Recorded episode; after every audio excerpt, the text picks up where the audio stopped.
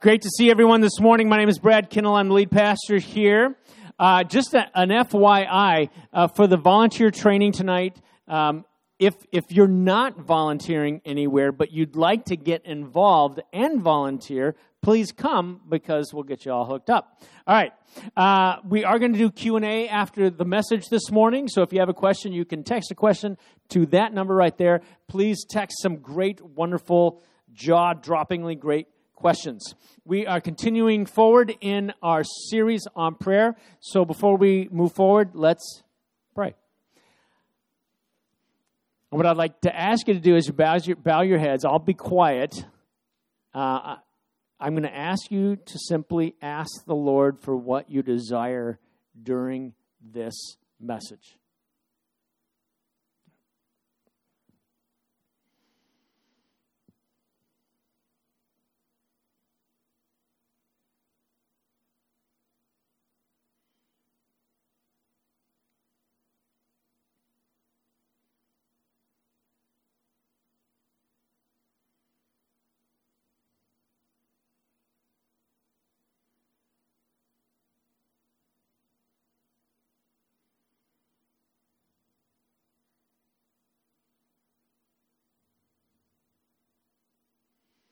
Holy God, we are grateful that you have invited us to participate with you in what's going on in this world, in the growth of the kingdom. We're grateful that you are present and you listen. Give us ears to listen as well as we approach your word. In your name we pray. Amen. So, you hear the sound of a crowd approaching. You're in your spot, that place most familiar, that place along the road where you wait in hope for change.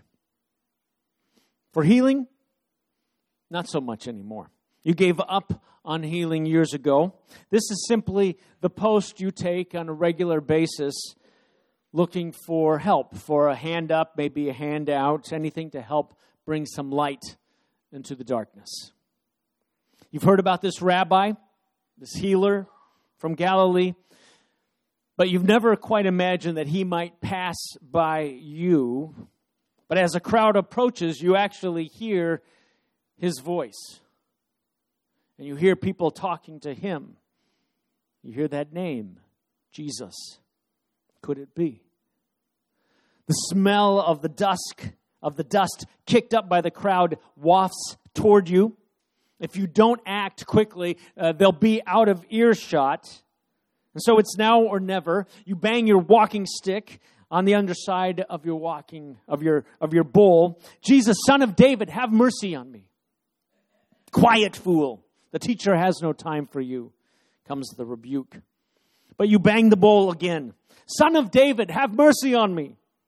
Then amidst the rebukes, you hear his voice. Call him over. A pair of strong hands lifts you up. He's calling you.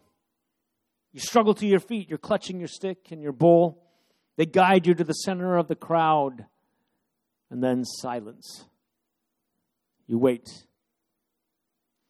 And then you hear a question.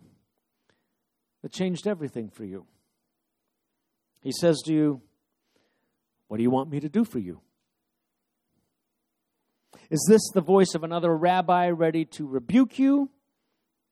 If you speak, will he make fun of you? Prudence would ask for a handout, maybe some change for some bread. But what if it's true? What if he is the Messiah, the deliverer?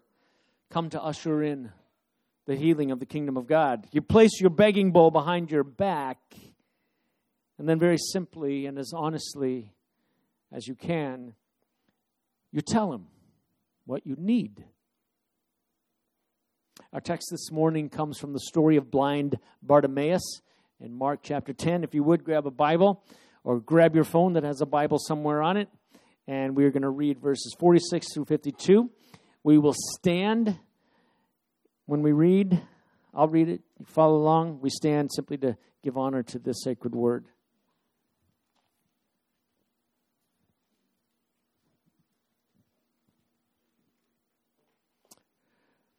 Then they came to Jericho.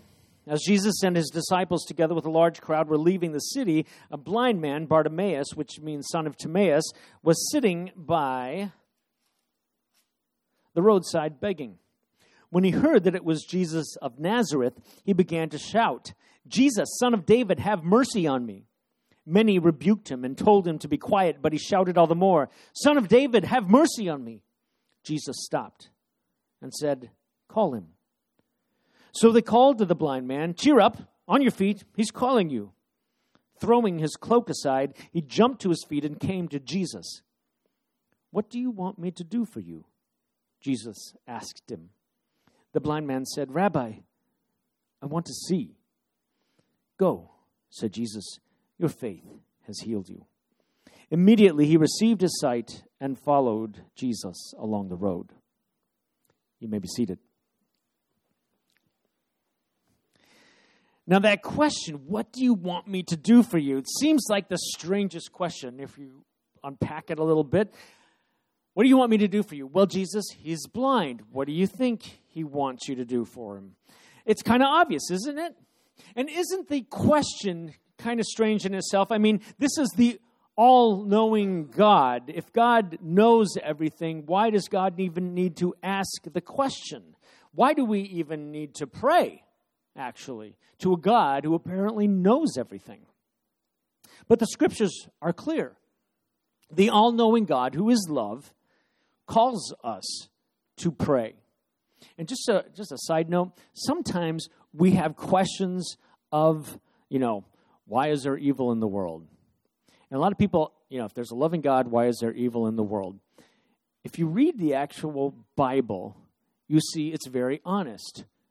There is evil in the world, and yet God is still loving. And so when you say, why pray to a God who knows everything? Well, it's interesting. The text actually says, no, pray. And the text actually says, the one who is the Son of God, the one who lives in eternal communion with the Father and the Spirit, the Son prayed.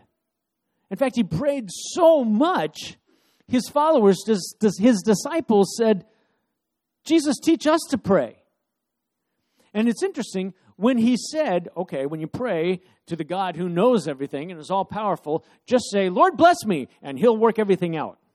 And that's not what he said. He said, no, when you pray, be specific. Just don't pray to some force out there in the atmosphere. Pray to your Abba. Pray to your Father, your Papa. Pray that his name would be revered, would be hallowed, and pray for forgiveness, and pray that you might have the capacity to forgive others as you have been forgiven. Pray and ask the Lord to help you flee temptation, and pray for bread.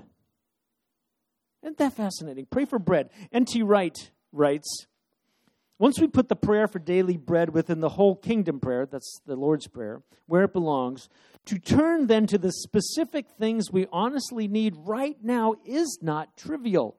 It is precisely what children do when they love and trust the one they call Father." Now, we've been on this journey in talking about prayer and our prayer lives over these many weeks, and we have...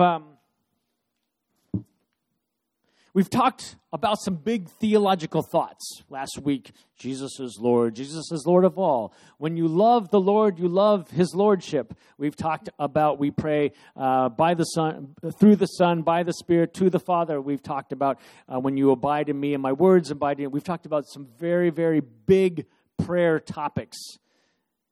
Today we're going to get so practical. So practical. In fact, on Thursday, when all of your guests asks you, what was the fascinating thing your pastor said on Sunday, which I know they will,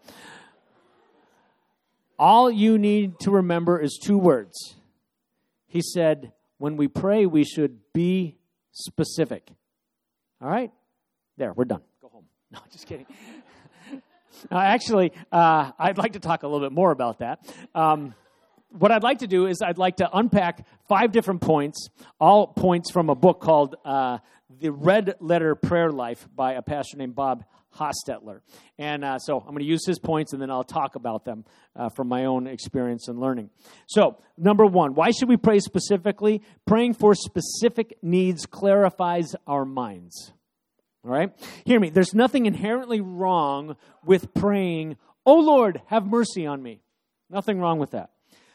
But we shouldn't be surprised if the Lord says, "Okay, have mercy on you. Yes, that's what I do.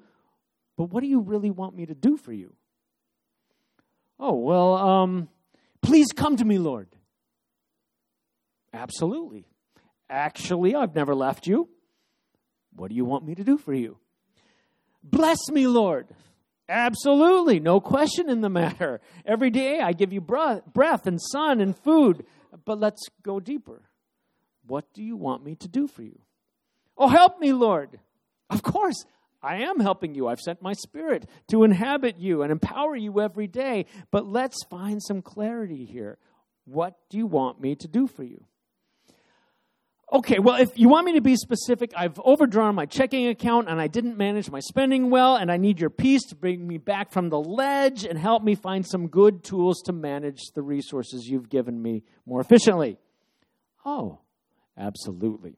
Receive my peace, my child, peace that passes all understanding, and let's work together to find some tools that might be helpful in you managing your resources." See, I don't think that God doesn't want to answer our broad brushstroke prayers. I simply think he longs for us to get specific about what we're really asking and to whom we're asking. Which brings me to the next point. Praying for specific needs defines our needs. And here's what I mean by this. Often when we pray, it's helpful to... I'll put it this way. When you pray for another, often it's very... I think simple to pray for their specific needs. I have a loved one who's sick. I'm going to pray that they would be healed from X, Y, or Z. Okay? I think that's easy to come up with sometimes. Maybe easy isn't the right word, but that we can come up with that. But often in the midst of our lives as we pray for others, we forget that somehow we're a part of the equation and we have needs within that. Okay? The example I gave in the first service, I'll give in this service, which imagine a husband and a wife are really struggling in their marriage. And when I first was thinking of this illustration, I was thinking, well, I'll just say a husband and wife are having troubles with their teenager. I was like, that's way too easy. No, the husband and wife are really struggling, and the teenagers really have it together in this scenario. Okay? So the teenagers really have it together. The mom and the dad are they're driving their marriage into a ditch, okay? And so these teenagers are very prayerful. And so they're praying to the Lord to say, "Lord, would you please intervene? Give our parents the humility to go see a marriage counselor that will help them navigate moving toward a healthier marriage." Okay, that's a specific prayer. But within this, those teenagers have needs within that particular context, of course. And so they might also then pray specifically, and "Lord, I'm frightened in my home. I don't feel like I'm secure, like this is a safe place to live. It's very chaotic. And so, one, would you please give me peace in this home? And would you, Lord, give me the faith to trust you with my parents, because I can't fix them." You see how being specific about your own needs is very important. Let's say you're a caregiver. You're caring for someone you love, and you've been on this journey for a long period of time. And it might be, in one sense, easy to say, "And Lord, I pray again that you would heal my loved one who's struggling with X, Y, or Z. Please give wisdom to their medical team, etc." But then it's also okay and even important to say, "And Lord, I'm very tired. I need perseverance. I need the gift of perseverance. And specifically, Lord, would you help me find create space in my calendar every week to get together with some friends who will take me to see a movie. It's okay to define what you need and be specific about those needs as you are moving through your journey. Andrew Murray writes, "It isn't that his loving heart does not understand or is not ready to hear our cry. Rather, Jesus desires such definite prayer for our own sakes because it teaches us to know our needs better. Time, thought, and self-scrutiny are required to help us are required to find out what our greatest need really is." See, our prayer life is not really about our religion that has some God in it. Our prayer life is about our life with a God who is life and who cares about every specific need we have in that life. Thirdly, praying for specific needs emphasizes our dependence on and intimacy with God. What I mean here is our prayer life is not transactional, as if we're doing business with God. I talked a couple weeks ago about the nature of the relationship determines the nature of the communication. So if I have a transactional relationship, like with a mechanic, I care about my mechanic. I'm sure my mechanic cares about me. But the way we talk to each other will be transactional. I have this problem. If you fix it, I'll pay you this money. And that's the way it works. That is not a very intimate relationship. He's a fine person, etc. But our relationship with God is very intimate and it's very dependent. And so the way we have communication with God should be born out of our dependence upon God and that intimate relationship. And with that, I'm going to invite Christina up, who has been going and growing in her journey over many years with God in her prayer life, and she has some parts of her journey that will illustrate my point well. Christina, how are you? I'm good. How are you? Christina, you are married to the guitar player guy, right? Yeah, Ryan. Right.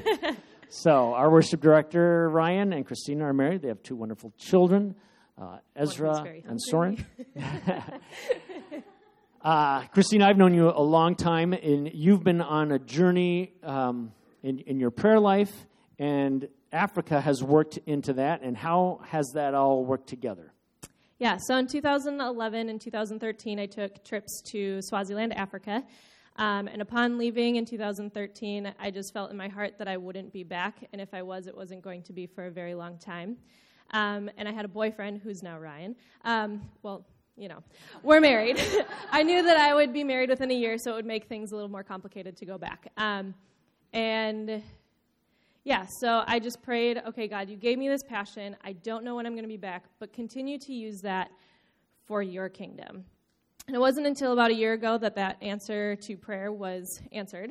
I had a friend who was praying for me, and she said, hey, I see you dancing over a map over Africa. And I said, where? Thinking, it's going to be in Swaziland. She says, Uganda. I said, Uganda? Well, okay, what are you doing in Uganda? Okay, can we pause just for a second? Yes. So one of the things I think that is interesting here is that the Lord gave a friend of Christina's who has a prophetic gift, a certain very specific visual image that would be specifically helpful to Christina as she prayed about these things. So, continue.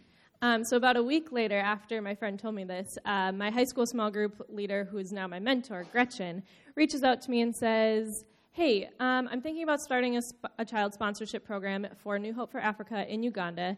I would like you to prayerfully consider this. And I chuckled. I was like, Gretchen, I don't have to prayerfully consider this. Like, I already know this is what I'm going to do. Yes, I am on board. So for the last year, we have been meeting every Tuesday, and we have 35 kids sponsored. Praise God. So, huh? Yeah. And if someone would like to talk to you about sponsoring a child, they could talk to you after the service? Yes. Yeah? Okay.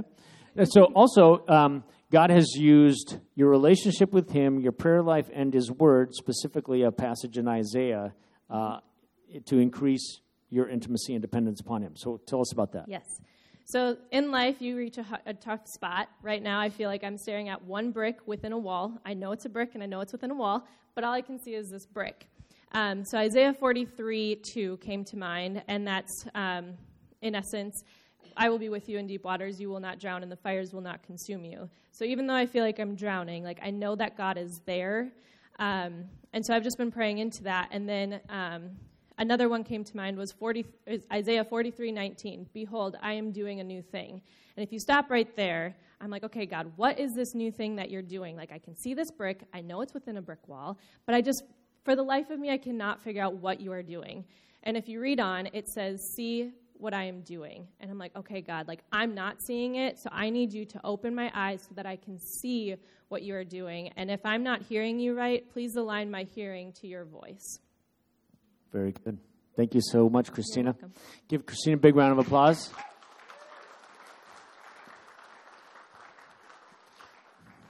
This stool is so comfortable, I'm going to continue to sit on it. The reason I brought Christina up was simply, one, to illustrate how God actually does still speak, and he speaks in specific ways. He speaks through other people who have gifts. He speaks through his word, and he does so in that conversation, which is prayer. And in our life of dependence and intimacy with him, he communicates very specifically, and he invites us to do so as well. Fourth point, praying for specific needs makes us more alert to answers. Think about it this way. If I pray for general blessings, well, God, who is the one who provides any blessing that exists, is, of course, going to answer that. But if I pray specifically, then I get to see how things are specifically answered. I've actually lived this. Some of you have heard the story. Forgive me if you have. You'll hear it again, I'm sure. So years ago, I was a single dad with three teenagers and one in college. Two teenagers, one in college. And I was wrestling with, okay, will I at some point remarry? And I was comfortable, you know, if the Lord called me to singleness. But I also, if I was to remarry, I wanted to be specific. So I said, Lord, if I remarry, I pray the person that I marry would love you more than they love me. And the reason I would say something like that is if someone loves the Lord well, I believe that they learn what it is to love. And so that would be profound in that relationship.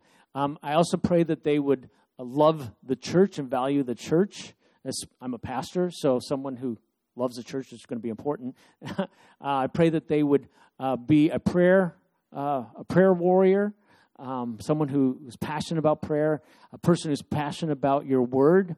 And then I got even more specific. I said, Lord, it would be very helpful. Let me back up. Pause for a second. Our church is part of the Evangelical Covenant Church. This denomination was born out of Swedish immigrants in the 19th century. I'm like probably fifth-plus generation if you go back to Sweden, part of this denomination. So this denomination is kind of in my blood and in my family and so forth. And so I prayed, Lord, it'd be helpful if this person, it'd be helpful if they went to Minnehaha, which is our local covenant school here in the Twin Cities, and if they went to North Park College, which is our covenant school. It's kind of a high ask, and because then they would kind of understand my culture, et cetera, that and especially in ministry. And so, this one point, I'm sitting down with my cousin, and he says, knowing my situation, he says, "You should meet my cousin." And I was like, "Is she my cousin?" And he said, "No, you're my cousin on my dad's side. She's my cousin on my mom's side. So you're not blood relatives." I said, "Well, where she lives?" "Oh, she lives in the Twin Cities." "Oh, interesting. How old is she?" "She's actually your age." "Oh, tell me about her." "Well, she went to Minnehaha. She went to North Park." And seriously, that day I was like, I think I'm going to get married again. I mean, it was that specific, and there are more specific prayers that went into all that that I, you know, they're actually too personal to share. But I mean, I say all that to say, when you go on a journey with another person, and with God, and you ask specific things, and you see those things answered, then you see the answers. If it was just general, Lord, I hope I remarry sometime, then I don't really see the specifics of that. And what I sense from all that is that God, you know, He answers specifically. Final point. Praying for specific needs increases our faith. And if you go off of what I just said, you know, what happens is, as I see God answering my prayers, I trust Him more. I think about it this way. If we have a friendship, we're just beginning to be friends, and you say, hey, I'm moving on Saturday. Could you help me out? And I come and help you out. And they're like, huh. And then, hey, I'm going to be gone for 3 weeks. Could you get my mail? Yeah, sure, I could do that. And I get the mail, you know. Hey, I could use some help, you know, just processing something. Could we have coffee? Yeah, absolutely. What happens is in that relationship is you learn, oh, this person is someone I can depend upon. This person is trustworthy. And so your dependence upon the other person grows. And I think this happens in our prayer life. If I'm specific and I see God answer those specific prayers, and every time it's like my dependence, my faith meter goes up, and I grow more and more trusting because I realize, wow, this God loves me more than I thought He does, and He's crazy interested in all that's going on in my life, and so I can be really specific as I pray to Him. All right. We'll stop there. If we are specific, it will clarify our minds, define our needs, increase our intimacy and dependence, make us more alert to answers, and it will increase our faith. I'm going to put that question up. What do you want me to do for you? And I'd like you to ponder that as we do Q&A. I'm going to invite Tone up. She's going to help me with Q&A. If you're new to Faith Covenant Church, we do Q&A 2 to 3 times a month. And I always reserve the right to be wrong. And those questions come to this phone, which is not my personal number. So if you call this number, you probably won't get me tonight. So there we go. Oh, there are a lot of questions. Why don't you start with that first one, because that is relevant, I know for sure. Did Jill have similar specific prayer requests for a future mate? She actually did, and fascinatingly, I mean, very specific, and she had written them down on a piece of paper that she could actually show me. And we even at our wedding, we showed a picture of that list that she'd put up, and I kind of shared my story as well. So yes, she did. I'm gonna cry. I'm just kidding. I won't. This is good. All right. Okay. I thought that when you pray, you should not tell God how to do His job. How does praying specificity balance with this? I think that's a great question. I don't. Prayer. This is not prayer. You know, God, you're a genie in a bottle, and because I've let you loose from the bottle, you now have to grant me 3 wishes. That's not what we have in the Scriptures at all. This is a loving, intimate relationship, and a loving relationship would not demand, for one thing. And so I think, you know, Lord, you have to do X, Y, and Z, or I'm out of here. That is not the nature of the way a loving relationship works. So I don't know. Do you have any thoughts? Yeah, I like that. Okay, good. I agree, because, yeah, if we have that, yeah, there's so many good questions. Yeah, go. So I'm going to do another. Okay. Sorry, I snorted, guys. When you've experienced a lot of loss, how do you get back to specific prayers when so many specific prayers may have went unanswered over the years? What does that look like in the midst of hurt and loss? That's awesome. That's a great question. So you've experienced a lot of loss, and it's overwhelming loss. And now how do you even move forward in your prayer life, but I would say in everything. In the very great traumatic times that I've experienced, which are not insignificant either, I think the kind of one day at a time, even more specifically, one step at a time in the journey is... That would be my recommendation. Pray kind of one step at a time. Get it really, really simple. Lord, I don't want to get out of bed. Please help me get out of bed. Lord, I don't see your light anywhere near me. Can you help me see where you are present? Lord, I'm so sad and I feel so alone. Would you please give me the presence of your Spirit in right now, because I need your arms around me. Just move through one step at a time on the journey, and don't give up. I think, as I've said before, you also have the freedom within that time to not say anything. When I was hit by a truck and in a hospital bed, I didn't have a lot of words.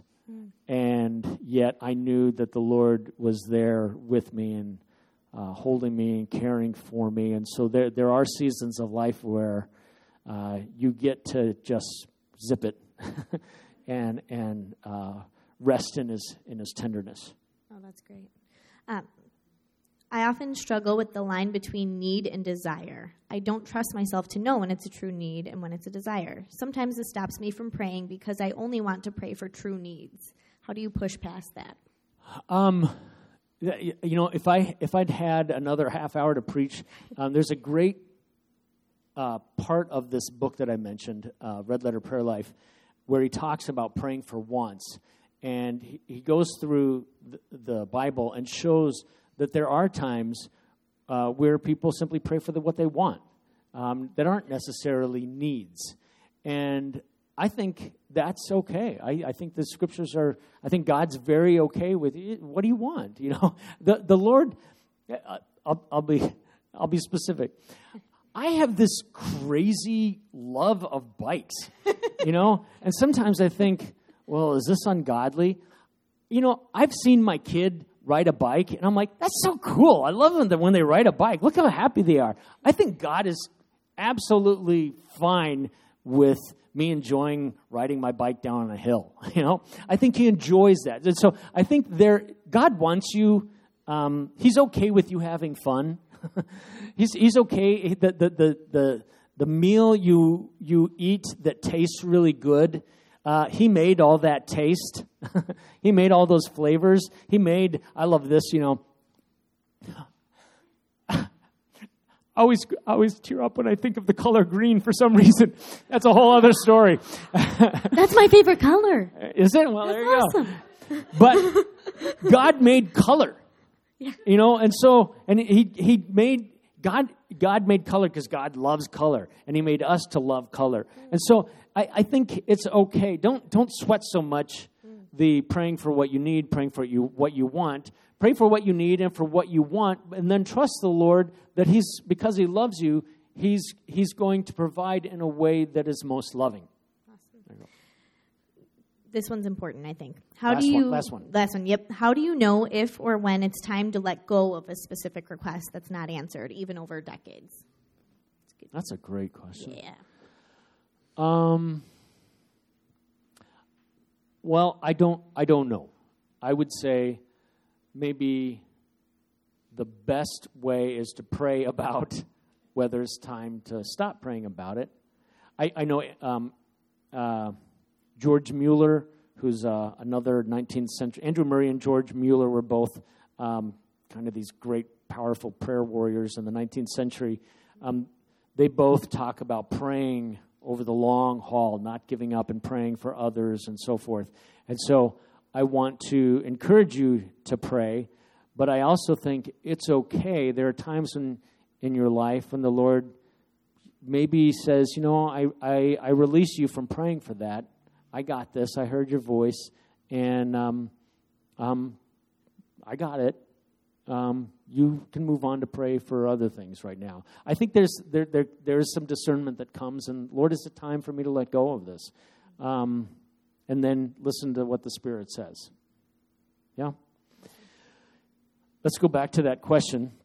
What do you want me to do for you? There's some space in your worship folder where you can write or you can simply ponder it. Ryan's going to come up and he's going to play a little bit. And I'd like you to think about, you know,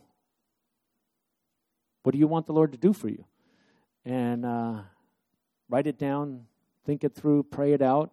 Maybe spend some time this week and in that particular prayer. Or maybe something else will come to you.